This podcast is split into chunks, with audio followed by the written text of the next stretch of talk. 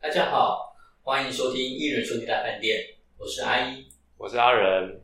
OK，我们今天要来跟大家谈的片子是二零二二年的《子弹列车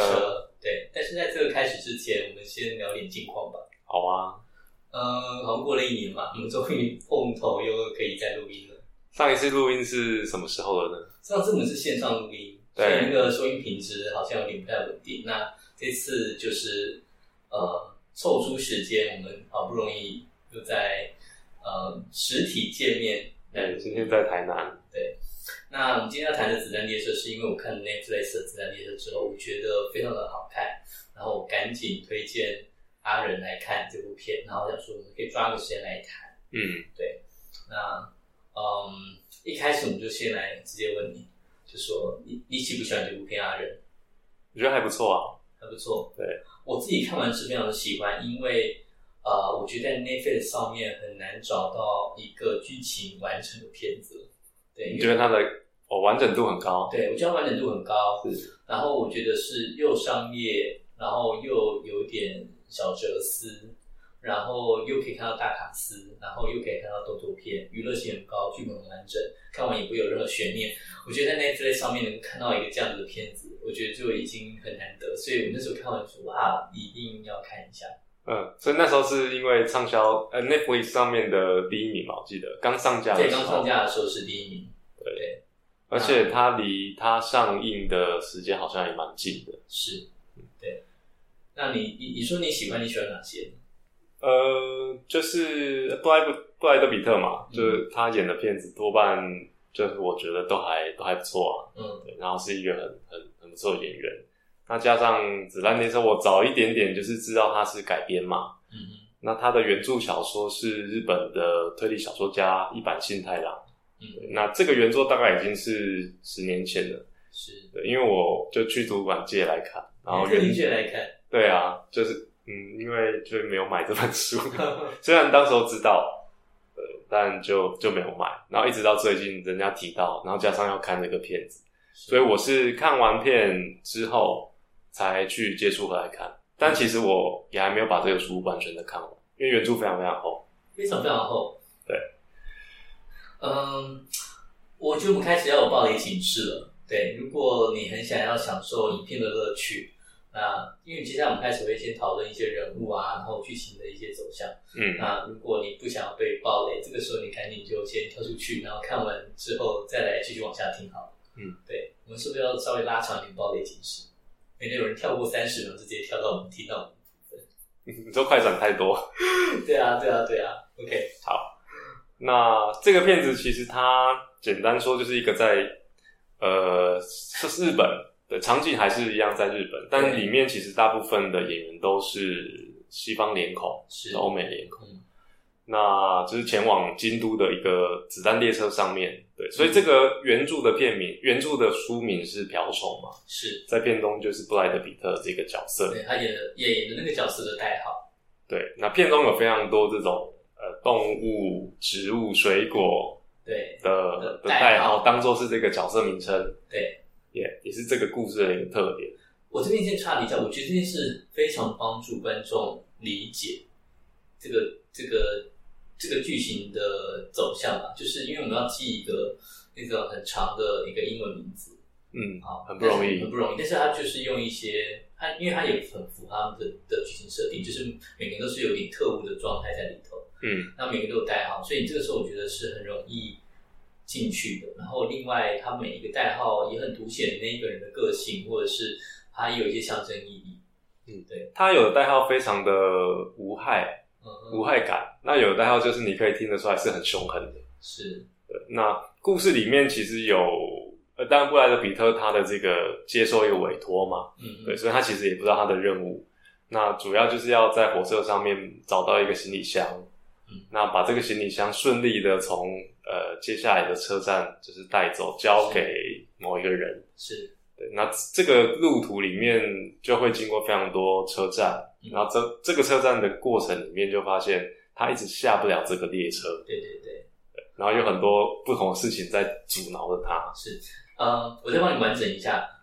布莱德比特演的这个代号叫瓢虫，瓢虫接到了一个呃呃这个中间人的任务，他要代替某一个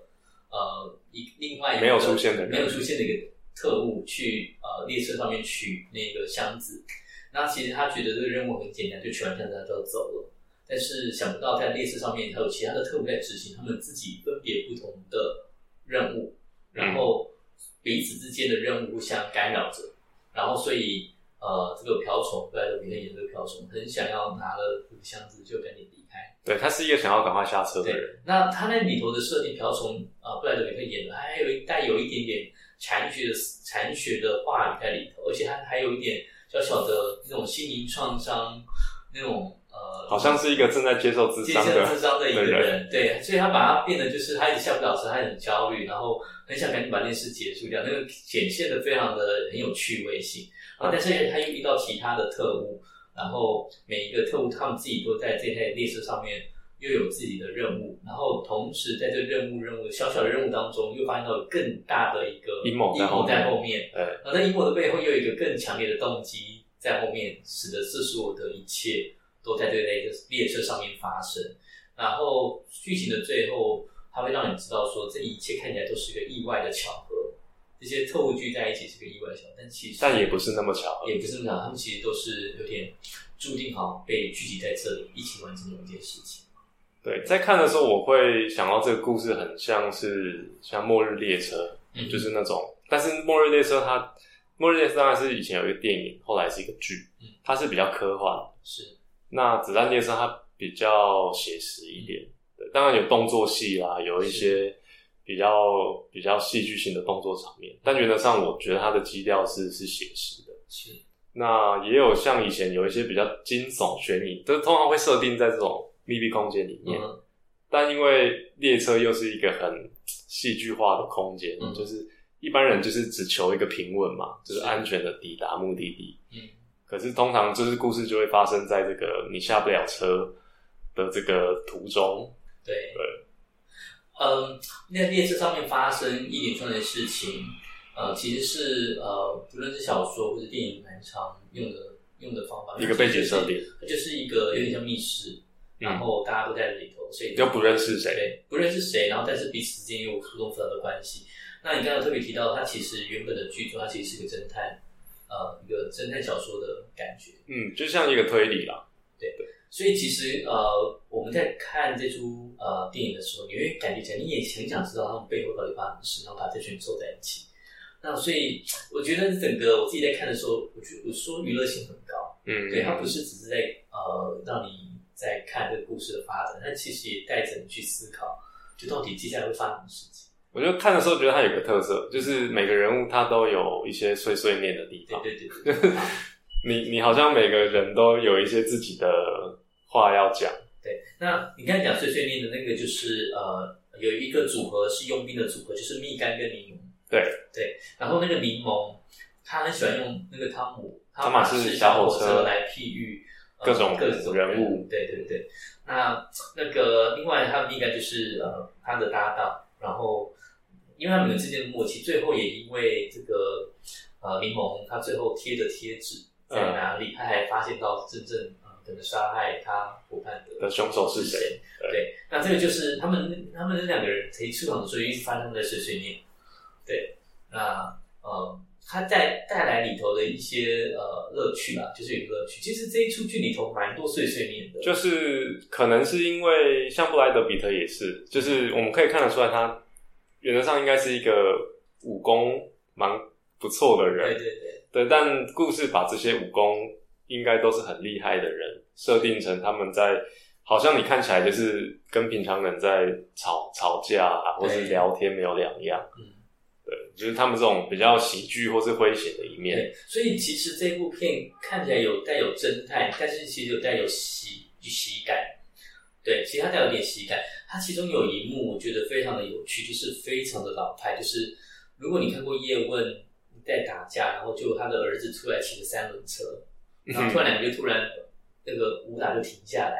然后大家看着那个那个三轮车在走。那其实，在这出剧，他也用那种非常很很老梗的方式，就是一个呃这个啊打斗正在进行的时候啊打，斗进行的时候，女力士女就突然推着那个那个购物推车购物车购物车对说你们有没有需要呃呃这个任何东西，然后他们点了一个矿泉水，还还想了一下，对，想了一下决定要点什么。对，那这个像这种东西，这种 table 你就觉得它带有冲冲突的喜感嘛。嗯，那我觉得这出剧里头，它在整个舞蹈编排，然后但是它又不不会忘记，在这个过程当中又要带来一点诙谐感。嗯，对，所以就那个整个很有趣。啊像刚才讲的这个蜜柑跟柠檬，它也带来一种有趣的氛围。那只是后面有一些比较呃比较重的角色，像那个有呃一个狼狼就是蜜蜂跟跟毒蜂毒蜂跟二狼，跟二狼，对对，这一出这一出我觉得有点这这一对有点打酱油了，哦，对，有点打他酱油。们的故事比较多是发生在过去，对对就对，他们的这个怨恨，对，是发生在比较过去对的在时候。上面也是被请上来，我觉得因为片场的缘故，无法好好地讲这两个人的故事，但是嗯，但是他们两个人其实也彼此之间跟整个故事有关联，嗯，后面因此也被邀请在，就是也被呃请到这个列车上面来。我觉得他为这个故事添加的是说，诶、不是发生在列车里面的，就是可能发生在之前的任务嗯对，在沙漠里啊，然后有那种也是委托要杀人对的场景，对，有一些恩怨情仇。对那这故事里头真正背后呃比较巨大的阴谋，就是接下来所谈的，就是王子跟呃白死神跟、嗯呃长老跟木村嗯，就就这一两对亲子，亲子关系。那其实简单来说，就是这是两个家庭之间的相互的复仇吧。嗯，有家庭之间的，然后也有对于父亲的，对，就是父亲那一辈两个人在同一个帮派下面，呃，有一些的背叛啊对，有一些对恩怨情仇，然篡后位，以及自己呃白死神跟王子之间，他们父父女之间的呃冲突，然后另外自己是、呃长老跟木村他自己父子之间，他们如何在看待他们的一些家庭关系，对。对，王子这个角色在故事里面就是一个，她的外形就是是是一个女生的扮相，所以在故事里面，其实原著小说是一个国中是男生，嗯对，那在电影里面把它呈现的比较像是一般美国片里面会有的那种，呃，年轻女英雄，是，对，就是明明是很聪明、很狡诈，对，可是外表或是外形让我们觉得她是一个可以装扮表演成一个纯真无邪的嗯人。嗯嗯，对，可是里面最邪恶的几个里面，他应该可以，王子应该算是其中之一了嘛。嗯，比较邪恶。我觉得这边我们就可以，我们刚才把一些主要的人物介绍差不多。那接下来我觉得，嗯，才是啊、呃我觉得我们谈这部片，嗯、除了声光效果之外，比较好啊、有意思谈的，其实是因为这部片其实是由呃一个侦探小说文日本文字小说，然后改编成一个美国的武打喜剧片。对，那我们开始刚刚谈到的这个王子，他其实就已经从一个在小说里头描绘是一个男性的角色，那为了要可能要适应起美国的或是更广大的对欧美市场，欧美市场，然后他把这一个王子这个角色调整成一个女性，嗯而且是把它架构在他跟父亲之间，就是好像手足之间获得父亲不平等的的关爱。嗯，就是呃，父亲比较在乎的是他的长子，他的哥哥，对，长子哥哥也出现在列车里面，对他真的是后来变尸体啊，但是呃，但是他就是用一个那种呃兄妹之间的这种呃争夺争对于呃夫亲情的争夺吧。对但是如果回到侦探小说的话，就是原本的文字小说的话，其实它是男性的话，你会发现到这两个家族在谈的全都是三个男生，就是爷爷，呃，那个，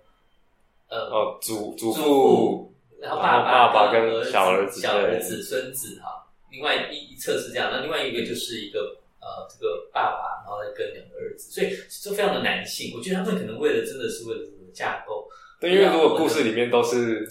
对，纯全部都是男性角色，可能太父权了。按照现在的观念会有点无趣啊。对，呃，我就为了政治正确，我觉得他们也不敢这样做。呃，对，但是对于一个这种呃一个很合理化的动机，就是身为妹妹的，就就是想要争夺父亲的爱。而且我觉得好像因为原著其实我也是看到大概一半，我觉得比较难转化出来的是那种呃，在王子的描述啦，这个角色描述上面有一块是校园的学生的霸凌，嗯或是学生同才之间的那种欺压啊、是权力斗争等等。那这个是好像如果放在电影里面去谈，我们比较不会看到，对或是会感觉好像你要拍一个比较日本风格的片子，对，这才个会我看得觉得清楚可能就、呃、为了整部片的片长跟整个整个观影的节奏的流畅对，我觉得他们、嗯他们其实已经把一些人物的背景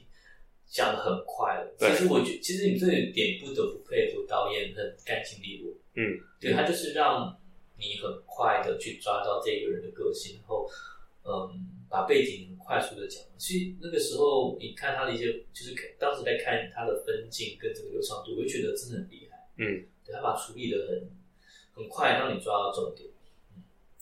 是啊，对，那但是其实一方面，它也让这部片变得比较就是商业了。我觉得商业意思就是，它就要很让观众很快的去抓这个角色其实是什么，然后就很快的一个格子一个格子赶紧把它摆好。对，就是它很应该是蛮工整的，在每一站要进入到下一站之前，都会有时候是一个人新的人物登场，对，然后有时候是在车厢里面又有一个人死了，对对，用这种方式去去让故事的推动比较比较有有效一点，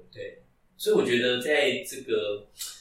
呃这个导演导演的调度上，我觉得真的是蛮出色的。嗯，我我觉得呃，列车之外有一个蛮重要的背景故事，就是他们呃木村家跟这个白死神他们对两个早期的帮派发展的那个过程对，他其实有比较仔细的去描绘，对，嗯，所以把那种父亲跟儿子，就儿子看到以前父亲那一代在在打斗或者是被杀害的情景。是，让我们比较加深说，那现在他们就是这对父子在火车上联手要嗯呃回回回报或是回击对，那个白死神在车子外面的这个设事定，嗯。对，我们就比较有有感觉了。是，嗯，呃，对于整个角色，你有什么要补充？有什么要补充的吗？嗯，就是一个是角色上原著跟电影性别上的调整嘛，对另外，我们可能要要再谈的补充，应该可能是对于主义啦，就种种族对，就是的可安能排对于蜜柑跟柠檬就不一定要配一黑一白这样子。对，而且还有他们在沙漠出任务的时候，也是在一个中南美洲，对对对，他试图要让这个国籍、国界跟种族也被纳入在故事对，里比较面。复杂一点。对，那呃，可以感觉到呃这一部电影的企图啦，就是而且他有那种，就是这个任务一定要依赖所有不同的人合力，是才能够让最后安全的抵达嗯。然后邪邪不胜正，嗯，我觉得呃，由一个我们接受这种呃日本文化输入的国家来看这部片的时候，看到武士刀啊，看到里头的一些日本动漫啊，啊，对还有日本是 cosplay，对一些这种摄影场景，我会觉得很熟悉。但是在整个看的过程当中，我觉得他他把这种各个国家的一些元素一起摆进来，你不会觉得它很唐突啊？不会，对，因为他在整个片子里头的这种美术设计，可以有点架空在一个一个近未来的时代里。对，它不是一个真正的一个日本的子弹列车，它把它描绘的是一个近未来的一个状态。那有点是在一个很国际化的城市，哦也是一，个有未一来的个城市虽然我们知道是日文，对，然后可能日本的都市也有具体实际上出现像京都，嗯嗯嗯，这样的城市名称，可是整个场景风格不一定纯然是日本式式的，对，所以当我们在看这部片这部片的时候，你虽然会设定说啊他知道他是日本的这个地方，但是，嗯，你你不会用一个很写实的状态去看它，你你就可以慢慢的去接受它其实很多各式各样的世界文化的一些美国文化的一些图腾元素，就把它摆在一起，扔在一起，然后你会觉得很莫名其妙你就接受它。哦，可是日本就自清啊，对，但是但是如果他把你设定的是一个写实，你会这时候你脑袋会去侦测它是不是哪边是时代不符啊，哪边其实是不符合文化、文化挪用啊，可嗯是他他故意的设计成它是一个近未来，然后是有点半架空的一个状态。嗯虽然让你知道它是在一个日本，然后是在一个子弹列车里，但是它里头所有东西，它就可以比较呃自由自在，然后把各种文化元素丢进来，然后你就觉得好像也不会很唐突。这时候出现一些枪啊、啊武士刀啊，所有的东西混合在一起也也没有关就系。觉得没关系。而且里头还有一个呃日本的玩偶，对啊，就是很很动漫或者很动漫很日的，就觉式得好像都可以。卡漫风的东西。对，那所以我觉得他在整出剧里头就非常的丰富热闹，很商业，然后大家看完之后就很开心，然后剧本又很完整，也没有悬念，所以我觉得很难得，那时候觉得很厉害的一个对很厉害电影好，呃，我们刚才谈了这种角色，呃，多元文化，嗯、我觉得我们最后聊一点，就关于这个剧情上面的一点启发，好了，要不然我们只是都谈的非常的 shallow，就是非常浅，就在谈这种声光效果啊。嗯，启发的话就是我我觉得一开始有时候有一些比较重的东西嘛，嗯就是可能像木村，我们知道他一开始的呃角色动机是因为他他是有点像一个失职的父亲，嗯，就是在一个意外事件里面，就是让自己的小儿子受伤嘛。是，那他为了有一点想要补偿，就踏上这个复仇的任务。对，那他的父亲也有他自己的的父子之间的这种纠结吧。对，就是好像他失去了自己父亲当时候的一个地盘啊，或是帮派里面的势力，是，然后让他儿子就是变成一个好像很很比较没用的嗯一个成长的过程。所以这个就是有跨越三代的这种嗯亲子关系的处理，嗯就是如果换成别的电影类型，可能就是要花很多篇幅去交代说人物内心怎么样从这个挫折里面奋发。嗯对，虽然他用的方式是很也是诉诸一个暴力嘛，嗯对，可是我们还是可以理解他原来是。是存在这个家庭或是家亲子之间的这个情节，嗯，是，嗯，我觉得就有一个心理师来看这部电影，我必须得讲说，呃，因为就电影，我相信小说可能会再丰富一点。就电影来说，他们的动机极度的薄弱。嗯，对，就是譬如说，为什么要复仇？嗯啊、因为爸爸不爱我，还爱我哥哥。哦对，然后或者说为什么我要弄那么多事情？因为你们杀死了我老婆啊，类似那种，就是嗯他就是很典型的。我跟你讲，他角色必须要很快地让你带入，然后他会带来一个这样的感觉，就是你可以理解他的动机，但是动机会非常的直白、浅白到你觉得或是像柠檬跟蜜柑，为什么明明两个人天差地远，嗯，可是为什么他们就是好像又很有默契，又很在乎对方？对，原来只是因为他们小时候的一些处境，或是在同一个家庭里面。是，就是他的动机要非常的浅显易懂到每个观众能够懂，而且很快就抓到。但是这也使得整部片里头非常的，呃，就是如果你就动机去推动，它当然设计的很巧妙，让观众可以很快的融入。但是你会你真的去细究每个角色的深入的时候，你会发现到他的动机非常的薄弱，就是很薄弱。你就是你看一部电影，然后到最后发现到闹了一大出，就是说因为你杀了我爸，因为因为你杀了我老婆，对，因为你杀了我好兄弟，但就是这种这种层级的这种动机，嗯，他没有更更更深入的一些状态，就是说你杀呃害了我们家家破人亡，就是那种这种程度。但是我觉得整部片里头，我觉得真的要谈的有禅意，其实是没有瓢虫。嗯对，因为嗯，因为整部片子里头，他想要塑造的是呃白死神让所有当初害他老婆死亡的人聚集在这一个列车里面列车里头。整个看起来，整个列车是一场意外，大家聚在一起。但是最后你会发现，它不是意外，所有的东西都有点像注定安排好的，对，所有的意外其实都不是意外，但是最后最后这出剧还是创造了意外，因为我们刚才有特别讲，瓢虫其实代替另外一个呃原本应该要去嗯取这个安全啊，这个行李箱的人，对，然后那个我记得取那个行李箱的那个人，其实是被也是被白子人安排要上来的。对，对，他想不到这个呃，这个特务好像是我记得是感冒，感冒对我记得对我记得是感冒，所以他哦没有办法参加这个任务，还临时的找高中上来。是这个我有点忘记。对，然后我记得好像也是一个没很难想的一个原因，对，然后他才派他，然后因为这个任务其实是拿箱子，那因为我刚才特别讲，其实那个朴虫他布莱德比特他其实演的有点那种禅修，不想再去处理那种打打杀杀的事情了，然后有带一点禅意，心灵创伤在治疗当中，所以原本想说这个是一个非常简单的任务，想不到却怎么越搞越大，然后甚至呃，反而让整个这个原本白神安排的这个计划有一点搅乱了。搅乱了，而且呃，另外那个叫长老的另外那个家族，他其实也大概猜得到白神这样的计划，嗯，你说木村他爸爸，木村他爸爸，就是两边其实都是，他们两边都知道这个不是意外，会发生那么多事情不是意外。那个当初那个长老上车的时候也，也也也也就这样跟他儿子讲，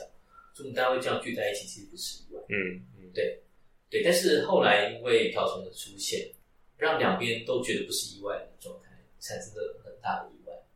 对，然后让主观看到这背后最后所以我们比较多时间就是会跟着朴总这个角色在对历经那种，诶、我我为什么原本的计划只是很单纯、对很简单的，可是所有的别人，嗯，好像都有各自的一些计划。那我觉得它的里头为什么从调整的角度呃来说，它就充满一点禅意，就是原本计划整件事情的人是充满恶意，恶意，然后这个计划，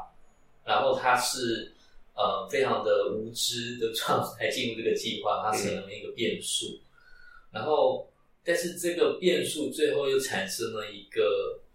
好像一个更大的一个计划，让所有的东西都紧紧相扣在一起。然后所以我还说这个剧本看完之后就觉得哇，好完整，就是就是想不到它最后，即便充满那么多的变数，最后也变成了是一个紧紧相扣的一个计划。最后就是变成是说，诶、朴总跟其他几个角色一起合作嘛。对，像林猛就去真的去开了一，变成是一个驾驶火车的人，是然后或者这个长老跟他儿子木村这一对父子也真的好像能够合力复仇成功。对对，就是依赖的，嗯，朴总不经意的一个对，上车的这个事情，对，所以感觉起来就是它呃，整件数据来说，呃，原本要应该要讲子弹列车整个事情的发生经过应该是没有意外，但是因为朴成上来之后变意外，但是你看完之后发现到它好像又不是意外，好非常的剧本完整，所以这个时候你会发现到它有点像残血的状态，就是朴成那个他一直在讲残血这个事情，嗯嗯对，就觉得好像人生当中充满很多的变数、很多的意外，但是你自己事后来看，没有没有，它其实都全部都都好像又是呃安排好对他剧中对于朴总的这种呃描绘，也加诸了一些就是他背负的七个那种斑点嘛，好对像就对是对别人的命运都可以加诸在他身上，对，这样的一种含义。那个瓢虫上面那个它的应该说是它的翅膀有一翅些膀白色点点，白然色后的一一定还是要七个，对，然后其实就有点象征在指南列车上面的其他的人啊，就所有的命运可能就因为他全部都串在一起。对，所以瓢虫这个角色就非常的有意思。嗯，就从这个主角身上，我们我们会看到比较多一点点的，比较有层次的面相。就是这个电影在很华丽的动作啦、视觉场面之外，对一个比较能够就是慢下来的的一些空间。对，我觉得呃，朴正这个角色比较丰富一点啦，至于其他的就比较平板一点平一点点。一方面可能因为布莱德比特诠释过很多种角嗯色，就是也有那种大坏蛋，啊，也有诠释过英雄、正派、反派，好像对啊在他身上都可以言之成理，所以由他来饰演一个有点像是半退休状态的一个杀手，江湖里面的人，也也就多了一点点，就是除了这个角色之外，从这个演员本身本人啦，嗯对，他演过的角色里面加进来。所以如果真的回到呃抛开这个讨论的角色，回到布莱德比特的话，其实呃整出剧里头，我对于他有一些搞笑，可以不计形象的搞笑这件事情，我是蛮讶异。是吗？对，就是他他有一些呃，我记得有一个画面是他还呃就是整个翻跟斗，就是头呃脚上头下，啊啊然后整个塞在一个可能小小的那个小车厢里头。啊！哦对，然后在浴室那个那个厕厕所里，对，就是这种，我觉得哦，就是他抱着马桶，然后被那个免治马桶的水，类似冲到脸上类似这种状况，对，就觉得哇，他一个这个大明星，然后嗯嗯也愿意演这一部片，然后在里头要做那么多呃不那么英雄的一个画面，就有点像搞笑滑稽。而且我记得这部片是不是乔治克隆尼也是监制？所以我在那个这我不 Creedy 知道上面这我不知道。对，但是我觉得，嗯，就是我，我所以我觉得对他这个角色，我觉得，嗯，就是他，他的确让整出剧里头就比较有重心嘛，因为我们毕竟是跟着他的视角在走的。对，那其他的角色可以很平凡，嗯，不会有什么大的改变，但是至少他把他自那个朴成那个角色稍微演的立体一点点，让这件事情让整部剧有稍微还没有到非常的商业 B 级商业片的，就啊至少抬到另外一个层次嗯嗯嗯，这样。那所以他才会既售既畅销，然后又又这么多对，人我觉得他觉就说是又他商业又娱乐，然后又有动作，然后又搞笑，又有故事，对，又有故事，然后你看完之后觉得哇好看，然后这样这样就好了。对，然后这个讨论什么，就觉得哎好像讨论不上来，就可能布莱德比特很帅，大概就这样子而已。对，对，但还是推荐大家去看。对我是对啊，因为我觉得好的商业片，它一定有它的道理。对，但是因为我们看太多商业片了，所以看太多商业片，我觉得会疲乏。那要能够拍出有新颖的商业片，其实我觉得这件事情其实更难，嗯，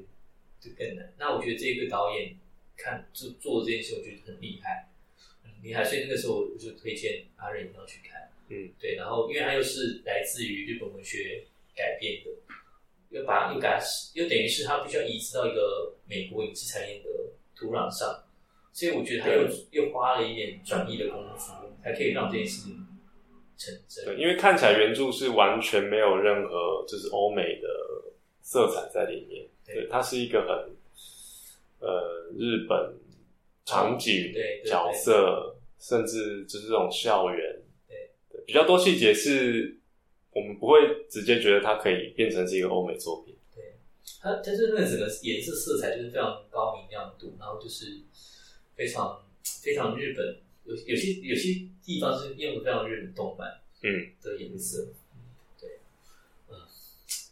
好，我们就稍微聊到这边。好。好好，那感谢各位的收听，那如果大家看完这部片有什么想法，也可以跟我们讲。对跟我们讲，OK，那就先这样子喽，各位，拜拜。拜拜。